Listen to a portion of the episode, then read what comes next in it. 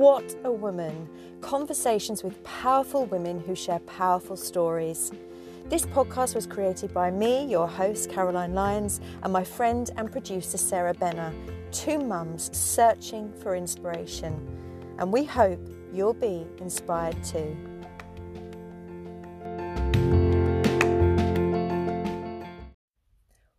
Thrilled that this series is sponsored by Serenity Spa in the Rose Hotel Tralee, and they are offering What a Woman listeners 10% off the Elemis Biotech ProGlow Plus facial treatments. So book yours now and quote What a Woman podcast to enjoy this exclusive offer. Welcome to the podcast, Joanna Fortune. Thanks so much for joining us. It's my pleasure. Um, so, you are a clinical psychotherapist. Um, um, your expertise is in children and adolescents. I think some 20 years' experience uh, as we just said, regularly or every week on Newstalk, offering advice. You have a podcast, uh, you contribute to yep. the Irish Examiner, um, offering advice, much needed advice um, to parents. And you have written books. We've got a couple of the books here as well. Yes. Um, so uh, we're just delighted to have. Oh, it's my um, pleasure to be here. Yeah, here with us.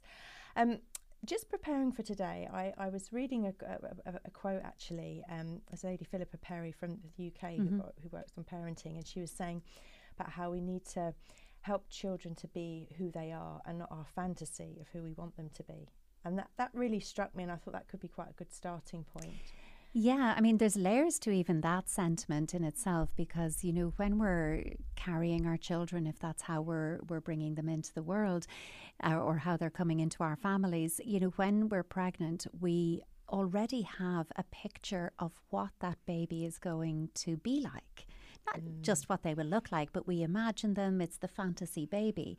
And part of the process of moving from pregnancy into birthing and then parenting your baby is that you let go of some of that fantasy so that you can get to know, love, ac- accept the real baby that's in front of you. And it's part of that kind of psychological journey into parenthood. And it, just because it's something that happens as a part of the process doesn't mean that's easy. And it can be, you know, so much it, for so many parents I speak with around moving away from seeing our children as an extension of ourselves you know, that they're not. They mm. are independent little beings. And some of them that come into our families will teach us that a lot quicker than some of the other ones will yeah. and remind us of that all the time. But it's really important that we do because I think the idea of parenting is to raise our children to grow up and leave us, mm-hmm. you know. And I think that's very painful in one way, but there's so much hope in it as well that we aren't just raising children, we're raising people, we're raising adults. And it's a whole entire trajectory that begins in infancy and continues right the way up into young adulthood, really. But it's sometimes I'm torn because I like, you know, I think there's that idea of, yeah, the, the, the child is their own person. We've got to almost re- respect that in them in a yes. way. Um, a lot of the time, we're always tell it, telling them off and telling them what not to do as if they haven't got minds of their own. But sometimes I feel that parenting advice is flipped to we've always got to be listening and doing kind of doing what they want and tuning in. And I know it's getting sure. down to their level and being calm and being nice and reasonable about everything. And sometimes that feels so impossible. But, it's, it's overwhelming as well sometimes it is. and yeah. it's not supposed to be one extreme or the other. It's not supposed to be tell them what to do or do what they want to do. It really is our role as parents is to provide the scaffolding because our children really need boundaries and safe limits. Now thank you for those boundaries said no child ever. They're never going to mm. thank you for them or high five you and go, loving the limits today. You're nailing limit setting there, mom or dad. So instead, they thank us in how they live and how they relate because boundaries actually give us a sense of safety and not just the kind of safety that the windows and doors are locked and we're physically safe in our homes, but it's that inner state felt safety that we feel safe within ourselves in relation to others within the world or environment around us. And that comes from growing up with safe, clear, consistent, reliable boundaries. But boundaries are rooted in structure, and structure bends. It bends without breaking, but it's flexible and adaptable. It changes to the different things that your child is bringing to you, the different circumstances. Everything doesn't need to be a battle, everything isn't a teach moment. You pick your battles, and that's where boundaries come in. Rules are rigid. So it's not a matter of us saying, follow my rules, because that helps me feel calm and safe as the adult, nor is it a case of, well, I'll march to your beat and you decide how the tempo of this family moves, because that's not healthy for any child. They will do it, by the way, but it's not healthy for them. And instead, it's about seeing that by the time we react, to something our children are doing or saying, it is rarely because of what they're doing or saying. It is mostly because of what got activated or triggered mm. within us by their doing or saying of it. So I think sometimes the message can get confused between what is our role in modern parenting. Are we following the kids? Are they doing what we say? Where does it go? Actually, a lot of it is about going inward to look at, well, what is in me to get activated and don't hold your child responsible for that. That's our work and our journey. Well, we just were talking about that on the way up actually about uh, how you have to try and stay in your adult and not get into your yeah. child. Like I know, and I was just saying, Sarah. I mean, I had a, an argument with my daughter earlier this week. She's eleven, and I was, I got totally like in my child. I was, yeah. I started to get so sort of angry and irrational, and and you just then you look back and you obviously you regret that but it's so easy to do as you those but there's like the buttons are pushed yeah. so it's it's, it's hard to walk so away because I was saying to mm-hmm. Caroline I had the same with my daughter Charlotte who's age 10 who I love dearly but boy can she challenge me um, you know and it's it's just trying to keep your cool yeah. That's where I find it's mm. and and it's the stubbornness. It's the I don't know. Is it the age? This this. You're both talking kind of 10, 11 yeah. year olds, and yeah. that's that middle child, and they're well in middle child stage of development by then. It's eight to twelve years, and they're fast approaching that pre-adolescent phase, and the boundary of which is actually ever you know lowering. Really, children are deemed pre-adolescent by the time they're ten years old very often, but you can get that kind of pseudo maturity maturity that kicks in around that age. And pseudo maturity is almost where you're postulating or acting like you're savvier or more mature than you developmentally are. So you can get these flashpoints at that stage where I feel like I can take on the world and I don't need you at all. You know nothing. You haven't a clue.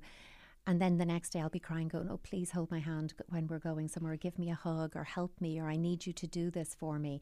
So you can get these big swings between I don't need you and I desperately need you because I'm still discovering, I'm still growing up. And I think we often talk about those very important early years that so much development, brain development, and relational development uh, is happening.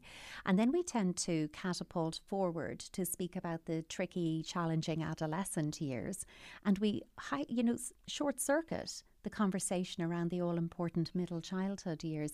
And those years are very important because what's happening there is our brains are going through a process of almost like a synaptic pruning, where the parts of the brain that were very much needed for all the development, the surge in development in early childhood, is pushing back to create space for the surge in development again in the brain that's fast coming in adolescence.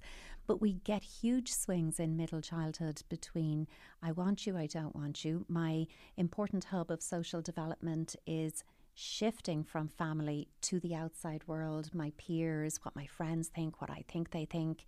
Um, the worst thing you could say to me is nobody's thinking about you or nobody's talking about you because that will mm. also mm. consume me. You'll see that I get this pronounced uh, focus on justice and fairness, usually as it applies to me, by the way. You know, I'll tell you exactly what you've done wrong and how it's wrong and unfair and unjust to me, and how, you know, three Tuesdays ago on a rainy morning, you said, something else yeah. to my sibling that you're now saying the opposite to me and how dare you do that? And you don't know what you did yesterday so you are like you're on the back foot going did i? Did i say that? It's just so, now it's like a 10 year old nowadays they seem more i suppose they're exposed to so much more with social media. Absolutely. So like what i remember being 10 i was i thought it was quite an innocent 10 year old i mean i suppose there was a lot of play and outdoors and yes. they're just it's like dealing what feels like with a 14 year old. But I think you've hit on something really important there in terms of the influence of social media and technology on this stage of development because, you know, one of the things we look at is play patterns definitely change as our children grow. And you will see more kind of structured, organised play in middle childhood, you know, uh, team sports, bikes, scooters, things like that, gaming certainly as well. But the research doesn't bear out this idea that children that age have outgrown play. The research tells us that if you make imaginative, creative, relational play available, accessible, appealing, at that age, they will migrate to it just as much as younger children do. But often we tend to have deemed that our children have outgrown that stage of play. Oh, they don't do that anymore. And we stop bidding to connect with them at that level.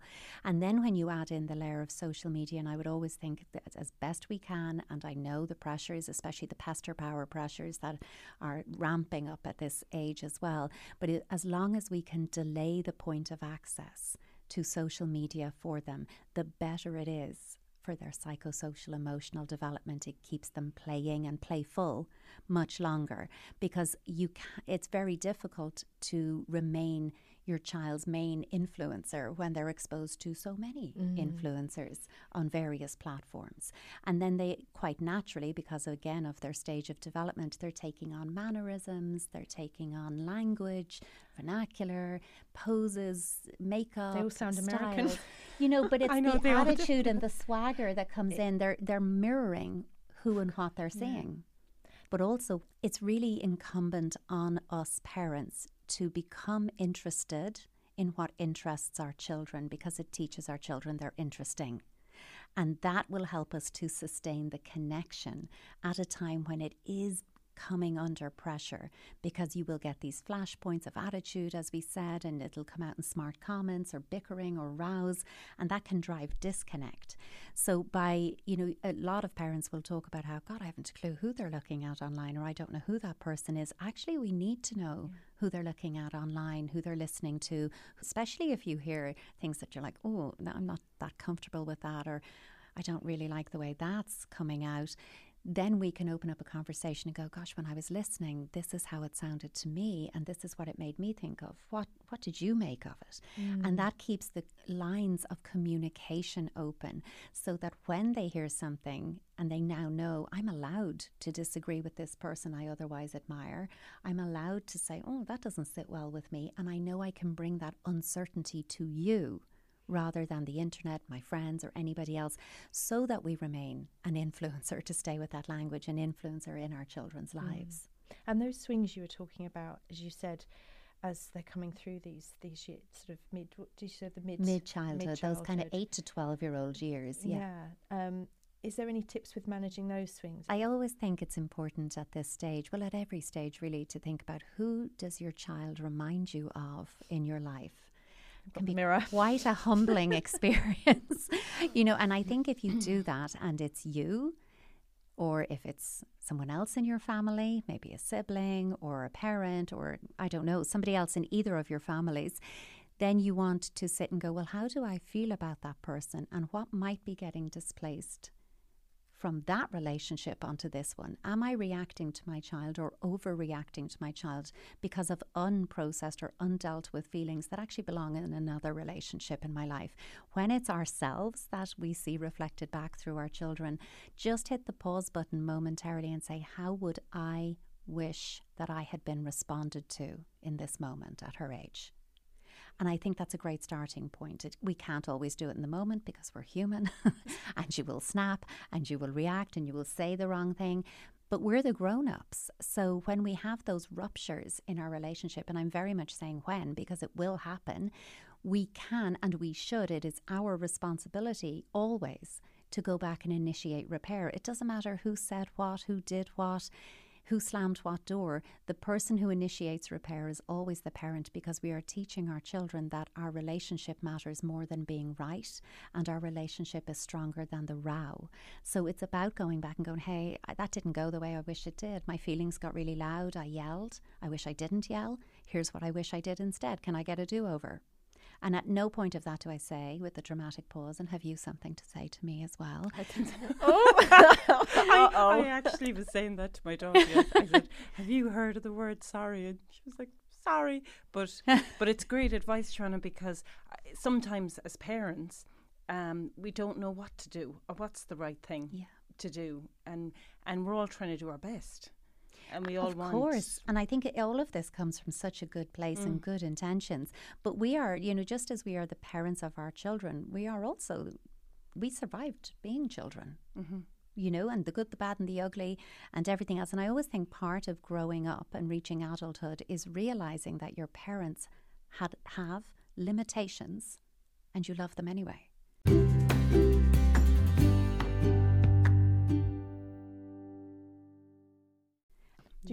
Advice if I mean you mentioned boundaries if if you're not if you if you're not very good with boundaries I know mm. for sure I haven't been strong enough with boundaries and then you think we've really made a rod for your own back with a lot of things. Any advice with that? I mean, sometimes with children, when you know you may have given them the phones or the devices. Let's take that one for example, and we didn't put kind of parameters on usage, and we realise well we kind of did, but we're not consistent in how we roll that out you know, taking that or anything else that you have poor boundaries around, approaching it from a position of paradox can be interesting for children, where you come in and you say, I am so sorry. I got this terribly wrong. I've made a huge mistake. I've let you down. I'm so, so sorry. Because immediately they're going to be like, Why? What did you do? and I don't think it's that bad. And then you can say, I didn't talk to you about how we're supposed to use devices or whatever it is. Again, I wasn't clear about how we do that in our family. I just let it happen. And now it's really important. I owe it to you to be really clear about my expectations because then I won't get frustrated with you. You won't feel like, how did I know I was even getting that wrong? We're going to sit down as a family and we're going to agree a plan of action around whatever it is that we're all in agreement with Again, I'm so sorry that I let this slide. I'm going to do better. I'll be much clearer now. I've got quite a lot of stories to do. and I think it's like children, our children are generally so forgiving of our transgressions and quick to give us do overs and say, You're all right, you're not as bad as you think you are. and because we're not, we're never as bad as we think we are. And we're, you know, always getting much more right than we're getting wrong. It's just that we're that negative bias that w- uh, wires us to go, That one thing I got wrong as a parent, and we amplify it versus all of the things that we get right every single day that keep our children safe. But I think then it's about saying, and your child might, no, it's fine. You don't have to do any rules. And go, no, I do. I really do. I, so it's kind of reverse psychology. A. little bit, but it's also taking responsibility for when things go wrong. You know, like I will always say, give a do over if your child is acting up or they're pushing boundaries, because that's their job, by the way. So we don't always jump to punish them for that, but say, oh, I think you forgot how we do that in our house. I think you forgot forgot how we speak to each other. I think you forgot how we put things in the fridge when we're done with them or whatever it might be. I think you forgot. Do you want to try it again? Yeah, yeah. We, we were at a talk recently um, in Tralee and it was, uh, it was about parenting and there was a few people in the audience and there was one particular girl, I was just thinking of her because both of us, are, our children are coming up to secondary school and she said that her, her two daughters just refused to go to school. Mm. And what do you do with stubbornness. I mean, this blatant kind of yeah. I think in the end, she she she I think she might have taken their phones, but she just had to leave them at home and go to work for that particular that day because she. You know, what and I suppose they're probably the same size yeah. as her. They're kind of like yeah. I mean, it's, it's very complicated, but I would think that's more than stubbornness because school refusal is a whole thing in and of itself, and it's really complex. And there's often a multitude of variables that are contributing to it. I may have had a negative experience in school with peer dynamics. Perhaps I was bullied. I may be struggling cognitively with schoolwork mm. or whatever it might be. I may feel isolated and without a peer group, so it's a very lonely, long day to be in. I may be having other unrelated mental health challenges, but maybe anxiety or low mood or whatever it is that might be going on for me. Maybe there's something going on at home. Maybe there's relationship difficulties with my parents. Maybe there's been a bereavement in the family. Maybe somebody's very sick. Maybe somebody's moving away. Whatever it is, there's often layers of story underneath a refusal to go to school. And not always, but very often, I would even say mostly, that is not your child trying to be difficult for you on a Monday, Tuesday morning. I'm not going. What are you going to do? It's very rarely solely about opposition or defiance. It's not that I'm saying, How can I make your life difficult today? It's mostly me trying to convey to you, I'm having a difficulty. Mm. I'm not being difficult, I'm having a difficulty.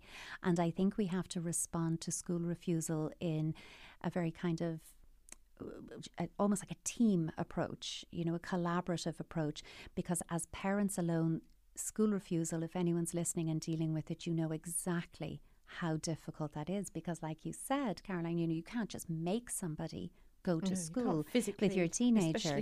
you can maybe get them into the car, you can maybe get the car to the gate, but then you are trying to emotionally shoehorn them out of the car to get them into the school. And it's all of this heightened battle. Mm. But the longer it goes on, the harder it becomes to go back to school. So when this is happening, first of all, quite quickly go to what might be the context. Is there something specific and is it transient? You know, are we going through a very difficult time right now, but I know that's going to end and things will return to normal? But I would say reach out to your school. Schools are well versed in this, well experienced in it. We saw a huge spike in school refusal after COVID mm. restrictions and children were moving back into school environments. Um, you know, some children thrived when they were, you know, learning at home, some did not. Both of those types of children will, may have struggled going back to school, but working collaboratively with perhaps a mental health provider, certainly your school, and as parents, and the young person in question is the approach to school refusal because I can play out stubbornness in any in a myriad of ways. Like I can be stubborn any old way. School refusal is a very specific thing to engage in and it's really complex. Yeah, it's interesting. Is yeah. there also an issue I mean, because it all it all makes sense what you're saying, but I suppose in the heat of the moment, sometimes we just can't always be rational, and we're we're under such pressure now. Parents, we're so busy. We, we're you trying to, do, to be somewhere. Or we, yeah, exactly. We we were saying this on the I clock. Mean, I think it's partly the way societal pressures, but um, it's all parents, but especially women. We're trying to do it all and we're working and we're running the home and we're you mm-hmm. know and we just don't often have enough time to even yeah. have these sort of more rational conversations and things we can get yeah. toxic fairly lively yeah, because that's I mean, because we're running on about 20% it, battery that's what we said you haven't even the energy yeah. to have to I mean, you must be seeing that as well. oh, absolutely. And I think the increasing demands on busy working families are only increasing. And it can give you that sense that you're running just to stand still. But that's never the responsibility of our children. And it is not for a child to change their developmental behaviour to fit our frenetic paced adult lives because we're the adults in that equation. And sometimes it is about saying, This isn't working. That doesn't mean, by the way, I can change much of it. You know, uh, I maybe have to work and this is the demands that I'm under, but it can change how I approach my child within that. Of course, you're behaving the way you are. We're just basically passing in the you know passing ships at night. We're not touching base, and I, sometimes I want to sit and say, well, when is the last time you and your child really enjoyed each other? Like really enjoyed each other, enjoyed being together, had that opportunity for shared joy fun, laughter, pleasure. And if you're sitting there going, um, well, mm, was eh, was there something last week or was it the week before? That's a sign. That's a red flag to okay. I need to build in those moments of meeting, which are those times that we can truly connect. Not that I have one ear on you, an eye on the phone, and a hand stirring a pot all at once because I'm going. Yeah, what what did you say? What was that? It's that my toes follow my nose so that I orient my body fully to face you when you're speaking to me. And I teach you, yes, I am here, I am invested, I am totally available. I can reflect back to you what I'm hearing you say. I can get curious about it without criticizing. Is there something you wanted me to do around that? Maybe I just wanted to share it with you and I don't want a, a resolution from you at all. But it gives me that moment. It's also why, though, in my practice, I advocate, you know, what I call 15 minute parenting, you know, or 15 minute play, not for one moment that I've cracked that we can parent our children in 15 minutes a day. I could retire if that was the case. But it's really about ring fencing a pocket of time, be it 15 minutes, be it more if you have it, that I will be truly 100% available. And if I'm saying in our family life, we cannot find 15 mm. minutes a day, mm. then yes, as adults, we need to sit mm. down and re examine how things are going because that's on us, not our children. And would you say, with some of the children that come to you or the parents that bring children to you, that you, you discover that quite a lot of the root of the problem is they're just not getting enough time and attention? Well, I mean, and this again, you know, the whole research was done and going back some years now with the child um, happiness reports, well-being and happiness, and the research showed that children in wealthy developed countries, of which we're allegedly still one, um, you know that they said they will take the stuff we give them. By the way, they will take it, but they would give it all back for extra time with us every day. And I know a lot of parents go, absolutely not. They totally want the phones, the gadgets, the gizmos, the toys. They will take that because, but we initiate that materialism, not them. Mm. And if we replace that with time, they will take that. Presence with a C over presence with a T. And this is maybe a really good time of year to think about that. And do you think, I mean, obviously, you know, if we're perhaps you know, we haven't been willing to make these changes and make enough time, so we're just quick to, to label children instead. I mean, we are seeing a rise in, in different conditions coming through in lots of, in, even in our own school where our children go. Um, and obviously, it's it's great if certain children are getting a diagnosis which can really help them and make a Absolutely. difference to them. But it seems so on the rise, levels of ADHD, for example. And I wondered, are, are we, is from what you're seeing, are we being a bit too quick to try and fix something or label something when it could be something else going on. It could be, but it also could be a little from column A and a little from column B, and we can't rule out comorbidity. I can be a child with a neurological vulnerability who is also stressed and anxious from a busy, frenetic, yeah. paced life. Those two things can coexist without cancelling each other out. So I think if you're concerned about your child in any kind of neurodiverse way, you owe it to yourself and your child to have that question explored and answered. And no professional is going to give you a diagnosis without evidence that there is something there. But it may be that in addition to this, what else can I do? And some of our children, and you can have this in a sibling group. So you're never parenting a group, you're parenting individuals. You know that one you may have a slower paced child in your family who just moves slower than the rest of you in the morning, that child is often going to be scapegoated by the rest of us and told, Oh, you're the slow one, come on, you're holding us up, you're late. Tortoise. And yeah. actually, that child is slower paced, and we all know it. And really, I could get up 10, 15 minutes early because I know that child is not going to get up the first, second, or third time I call them. Mm. So instead of putting the pressure on them to change who they are, I could look at how can we adapt our routine to be more inclusive of everybody in this family.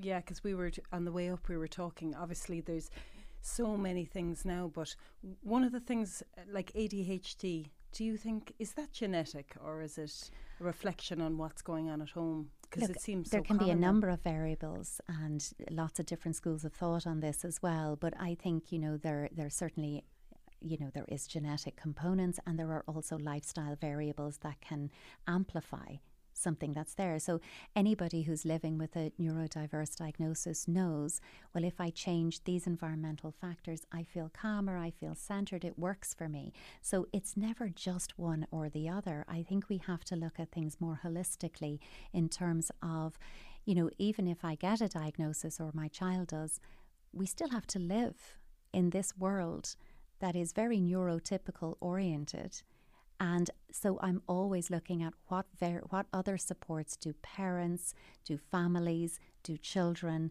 and as societies do we need to invest in to make living with any diagnosis an easier journey for people. Mm-hmm. I think that's incumbent on all of us, not just somebody who happens to have a diagnosis.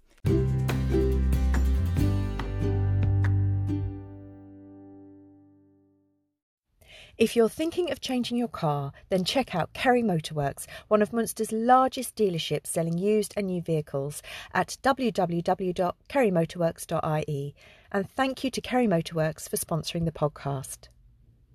Do you think there's such a thing as a bold child? No. No. No, not at all.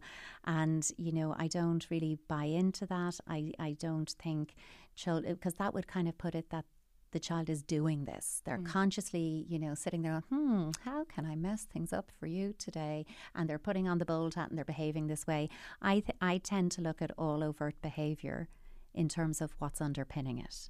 Mm-hmm. What is the physical and emotional state that's underpinning this behavior? And I don't want that to sound like I'm advocating permissive parenting. That's not what this is about. I mean, often we have to respond to overt behavior in the now and say, hey, hey, we don't do that, or no, this isn't okay, or that's not safe. We have to, you know, respond to the behavior.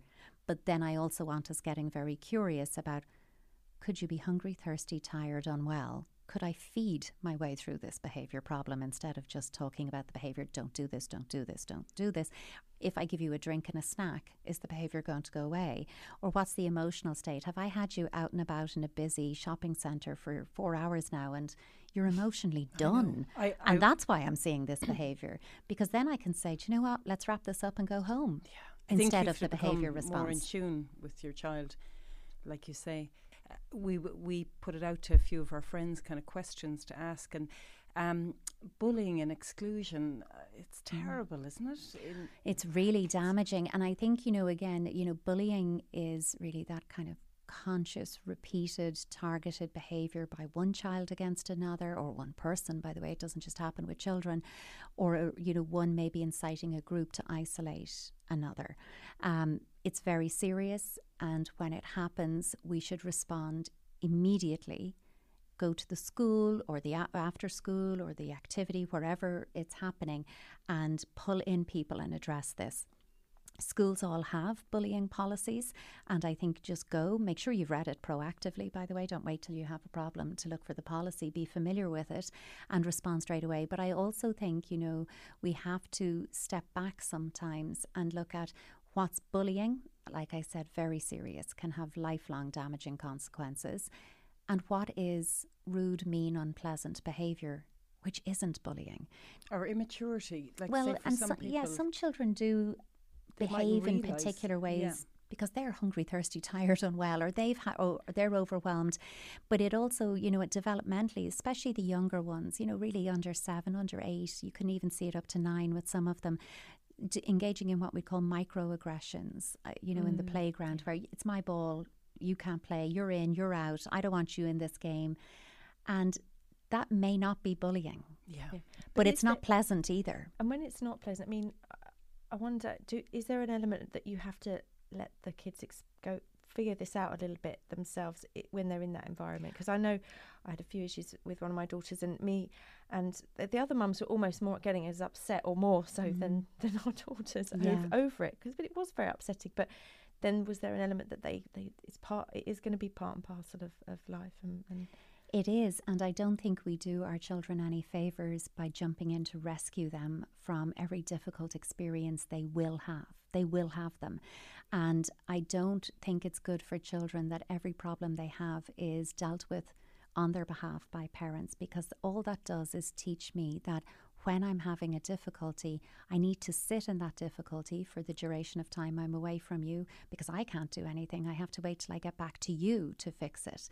I also think we can do that when our children are struggling and we might inadvertently minimize or dismiss their experience by saying, ah, don't be worried about that or don't be thinking about. It. We don't reassure our children when we do that. We teach them not to bring problems to us and we want them to do it.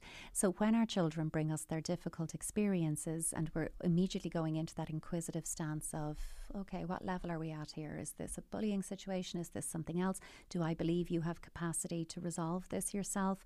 I'm going to listen to what you say. I'm going to repeat it back to you. It gives me time to think. It lets them correct anything I've misunderstood. They get to hear their own words reflected back. And then I'm going to say, is there something you want me to do? And if their answer is no, no, I'll deal with it myself, we have to let them do it. It doesn't mean two, three days later you might go about that thing.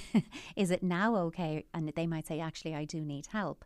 But if we jump in straight away and we call the other parents or we go to the school or whatever it is, it quickly becomes our issue, our row, and our children will get over it. You know, very often, especially if they fall out with a peer, they might make up and now you've this awkwardness forevermore at the school gate or wherever it might be, there will definitely be times you have to intervene, but there are many more times when that's not your role. And we do need to bring our children to a place where they can master tension rousing experiences, where they can have those difficulties and say, it's a bad day, you know, I'm having a hard time, but I'll be okay. Mm. Just for some of our friends that have older teens, and they were talking again about the boundaries, but when you might have those teens that are, might be wanting to do certain things. They might be at a point to try drinking or have, have sex or try a, vape or there's coming across drugs and they, they, you know how sort of do you go about the boundaries there or perhaps maybe there, there are some mistakes they're going to need to make. Uh, there's that balance there. I mean, gosh, I mean, you've named the big ones there. So some of that isn't about boundaries. Some of that is, you know, boundaries with an edge. It's limits and boundaries and saying, no, you cannot do that. Because as parents, I'm not going to support you in engaging in drug taking that I know is very risky for you. So as parents, it's about being aware of what our children are exposed to. But that doesn't mean that, well, they're all going to do it, so I just need to be cool with it. No, you don't. I always think in parenting, there are things that might be my parental preferences, things I'd prefer you to do or not to do. And then there are my parental essentials. This is an absolute no no in this family, and I won't move on this one. And I've been very clear about it all along, and there are consequences for some of that. I think when our children are considering big life choices, like whether they're going to have sex or drink alcohol, I would hope that they can bring that to us in a question, but they're beware they're not going to come and say, "So, going out drinking on Friday, you cool with that?" Because it's happening anyway. They're more likely to go behind our back because it's a risk-taking behaviour, and teenagers are hardwired to take risk. So they're more likely to do it in that way, and we're then coming back and saying, "Well, what are we going to do with that?" So some of it is learning on the go. Think of it that way. I'm going to be parenting you in adolescence. It's not the first time you go drinking and I realize, God, we never talk, talked about alcohol. We needed to have talked about that beforehand. You're going to be exposed to temptation. Some of your friends are going to be doing things. People are going to offer you things. And when it isn't comfortable, that is your body's way and your mind's way of saying, This is not for me. You're allowed to say no. You can always pretend I'm super strict and won't let you do something. You can send me an emoji or a word, and I will call you and say, Oh, something's come up. I've got to come get you. I will get you out of that. I will equip you with ways to manage those situations. When it happens, I'm going to say when instead of if, when our children, in spite of all of that, they do break the rules, they do push the boundaries. Again, in adolescence, that's what they're supposed to be doing. The part of the adolescent brain that develops very, very quickly is the thrill seeking, reward oriented part of the brain. And the part that takes until our mid to late 20s to develop is that part associated with, well, is that really such a good idea? So they're neurologically wired to take risks. So when it happens, and you're very disappointed, upset, whatever it is, you will react because you're human. And then it's about responding then it's about, okay, this has happened. This is my thinking and feeling on it. This is where I'm coming from. And this is why I really don't want this to happen again. I'm worried about you and let me help you through it. But th- there isn't a foolproof anecdote that I'm going to give you and go, and that means they will never do mm. drugs and oh. never drink alcohol because they're going to engage in risk taking behavior. But what we're so worried and focused on negative risks that we forget to promote positive risk taking behavior. And that doesn't just start in adolescence, it starts much, much younger. And anything that has an inherent chance of winning and losing, so sports, team sports in particular, is a positive risk taking behavior. Volunteering, trying a new activity, engaging in something that puts me in a group outside of my typical peer group. Learning new skills, taking positive chances, are actually all positive risk taking behaviours that will also feed that part of our teenagers' brains. So I would say make sure you're inv- not risk averse, but engaging and investing in positive risk taking behaviours from as young an age as possible and growing that up with them. And then, yes, you will be parenting them through, but in adolescence, communication is so important, but it's also when it gets so, so difficult. Yeah. yeah. yeah. And just very last point, um, just something I was reading again preparing for today. Um, thinking about image, obviously, it's very important for, for, for adolescents. And I read that, that male body dysmorphia is set to overtake fe- women, so females, mm. in the next 10, 15 years. And that shocked me. I suppose I grew up at the, the 90s and it was all sure. about skinny, and, and I've daughters, so that's something I'm very conscious of. But it's interesting to think how that's really affecting young boys. And I thought for our listeners with sons, mm. is that something you're oh, seeing? Oh, I see, I see a lot of that. And uh, I work a lot with teenagers and I work a lot with teenage boys. And that would be a frequent conversation coming up. And I get it. I mean, we look at the influences. I mean, they're also exposed to influencers, and there's a lot of, you know, Fitspo, Gymspos, you know, all of these kind of ta- hashtags they follow. And it's all body beautiful and it's all a particular type of physique. So the emotional charge around what our bodies look like is very much there. And it's there for boys too. And the pressure for them to conform to a physical body type. We know our teenagers, I'm slow to almost bring this up at the very end of our conversation, but, you know, are also watching pornography and they're getting a lot of their sex information from pornography. And there's all particular body types in that too, and bodies looking a certain way. They're also watching TV shows where adolescent roles are played by adult actors you know, and there's no way a teenager could have a body or a physique like that. So there's a whole lot going on for young men as well that they are under immense pressure. And, you know, there is research on that. You know, the Dove Self Esteem Project in Ireland did a whole body of research about self esteem and particularly targeted, you know, self esteem in young boys around that 13 to 17 year old age group. And there, w- I mean, there is a difference. I do want to say that between self esteem between boys and girls, and especially low self esteem, I mean, between boys and girls, but not as much as you would think. And you know, young young boys also saying that they've cancelled participating in activities and events based on how they feel about their appearance. So it is a conversation. You're absolutely right. Growing up at the same time, very aware it was something very much female oriented. You know, our conversation to have with girls and talk about girls and bodies and self esteem actually, this is a conversation we have with our children, regardless of their gender. That we have this conversation openly and regularly with them and focusing on what the body can do over what it looks like, focusing on being healthy rather than being thin or buff or muscly or whatever language, and avoiding body based nicknames for our children from the young age. You know, whether you're calling them Buddha or Stretch or Skinny Malink or any of that. so careful what you say, yeah, because it sticks, doesn't it? It does. Those are the echoes that play out later on. So it is just really parenting in a very body aware way, you know, body positive certainly, but just being aware. Yeah. Um, and actually aware that. of how we're communicating about how we feel about our own bodies Absolutely. as well. Really, they take their emotional behaviour yeah. cues from us always. Yeah. yeah.